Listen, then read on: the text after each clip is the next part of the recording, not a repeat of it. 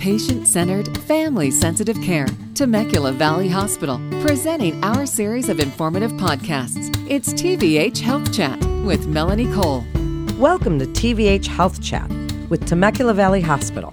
I'm Melanie Cole, and today we're discussing TAVR and shockwave technology. Life before and after a TAVR, what this is like for patients. Joining me is Dr. William Suh. He's an interventional cardiologist and a member of the medical staff at Temecula Valley Hospital. Dr. Suh, I'd like to start with a little physiology lesson, as it were, for the listeners. What do our heart valves do?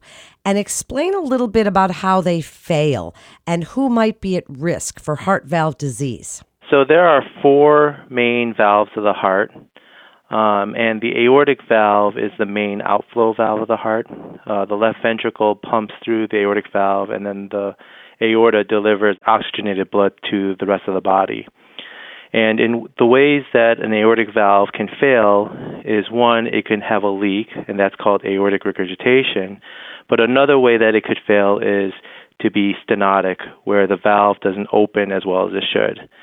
And older people, um, as they age, the valve can get thickened and calcified, and those valve leaflets don't open as far as they should, and that's what causes pressure buildup in the ventricle and in the heart. And so patients will oftentimes feel chest pain, shortness of breath, or have fainting episodes uh, that are the symptoms related to severe aortic stenosis. So, then what had been the standard treatment for a failed valve? And thank you so much for that answer, by the way. And what can be done now for certain people? Tell us about TAVR because this is really a very interesting procedure. So, TAVR is spelled T A V R, stands for transcatheter aortic valve replacement. Um, and it is a alternative therapy to the traditional open heart surgery and surgical aortic valve replacement. So the TAVR procedure was first performed in France in 2002, um, and since then the uh, technology has really uh, rapidly been developed um, over the last um, 18 years. So this is a very exciting technology in which patients originally were not surgical candidates. Um, were treated with the TAVR procedure. And through multiple clinical trials, now we're able to offer this procedure in even low risk surgical patients. So many patients, because of the less invasive nature of the TAVR procedure, often will choose to have TAVR instead of the traditional open heart surgery. So, if you are replacing a valve, Dr. Suh, and there's a lot of calcium in the veins, in these arteries, you're replacing a valve how do these devices get in there if there's calcification all the way around? Tell us a little bit about shockwave technology and how it helps to really enable that access for TAVR and how it helps you to get vessel expansion while you're doing what you need to do. So, calcium is actually um, important in how the valve is implanted because it's the calcium within the valve leaflets that actually allows the valve to be anchored when we put a stent inside the diseased valve. Um, but calcium in the leg arteries, which is the usual approach that we take to do the TAVR procedure, can make things more difficult in advancing our interventional equipment. So, as you stated, if there is a lot of calcium that's surrounding the whole artery and it prohibits the delivery sheath to be advanced to the aorta, um, that can make uh, things very difficult from a groin approach. And oftentimes we have to look at alternative approaches like subclavian or axillary artery, or now what's become more popular is the transcarotid approach where we go through the neck artery.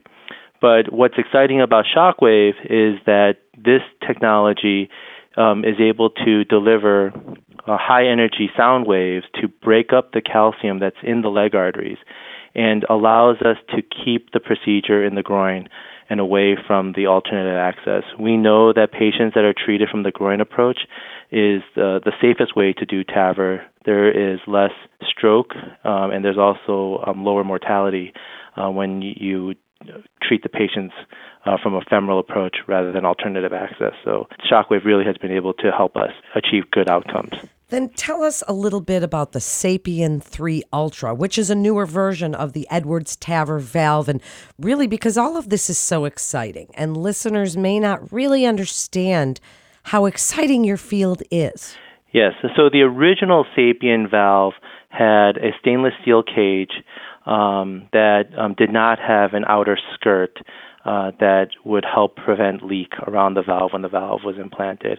And the Sapien 3 is the third generation valve that did have this outer sealing skirt.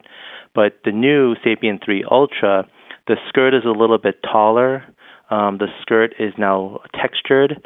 So, because of those two characteristics, uh, the valve is able to get a better seal and there's less paravalvular leak um, after the valve procedure. We know that in patients that have severe or moderate paravalvular leak, their long-term outcomes are not as good. So we want to try to mimic a surgical result and not to have any leak. And so the Sapien 3 Ultra is able to achieve that in more patients. Isn't that fascinating? Now let's talk about what life is like for a patient before having TAVR and after. What have you seen as far as outcomes and quality of life, Dr. Suh? So that's a great question. So oftentimes patients will feel fatigue, shortness of breath, low energy um, before having the valve procedure, the TAVR procedure done. Once the valve is put in, it's usually an overnight stay in the hospital, and many times the patients are telling us that even the next day that they feel so much more energy, uh, they their breathing is easier. One of the common things is that they say that they've finally gotten a full night's sleep um, after having the valve procedure done. We oftentimes see that there's better color um, in their complexion, um, meaning that their head is getting more blood flow. So um, the immediate benefits are seen uh, oftentimes. I mean, there are certain cases where the patients don't benefit uh, as much uh, because there are other things going on, whether it be lung disease or other factors that are causing them to, to not feel well. But the vast majority of patients, um, almost on day two after the procedure, are feeling a lot better. And we know that uh, patients that are not treated, in the long term, they do have a high mortality if the aortic stenosis is not treated. So this really is a procedure that helps people live longer as well as feel better. Isn't that amazing what you can do now? And and who does these procedures? I introduced you as an interventional cardiologist.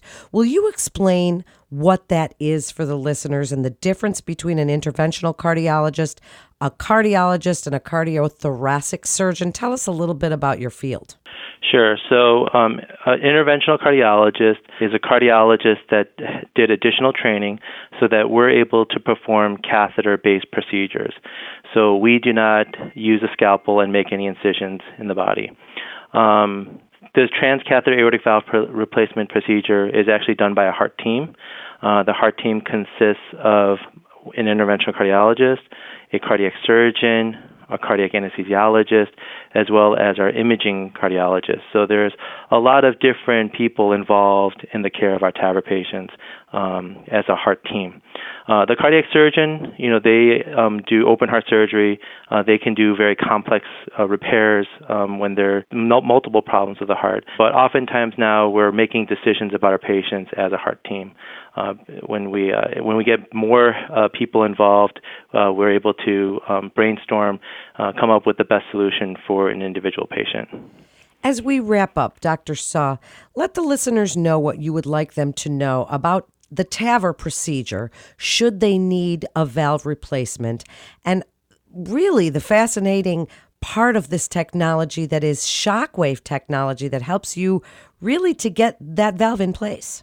Uh, what I'd like the take home message to be to our patients is that if there uh, is, are any symptoms related uh, to the heart and potentially to the aortic valve, uh, is not to wait uh, to seek uh, consultation with your doctor, with a cardiologist, and uh, get an evaluation because this is a therapy that can be life saving. Um, and the shockwave technology, again, is just another example of how medical technology is advancing to be able to provide superior outcomes and to make the lives of patients as well as the lives of the practicing physicians easier to help people feel better.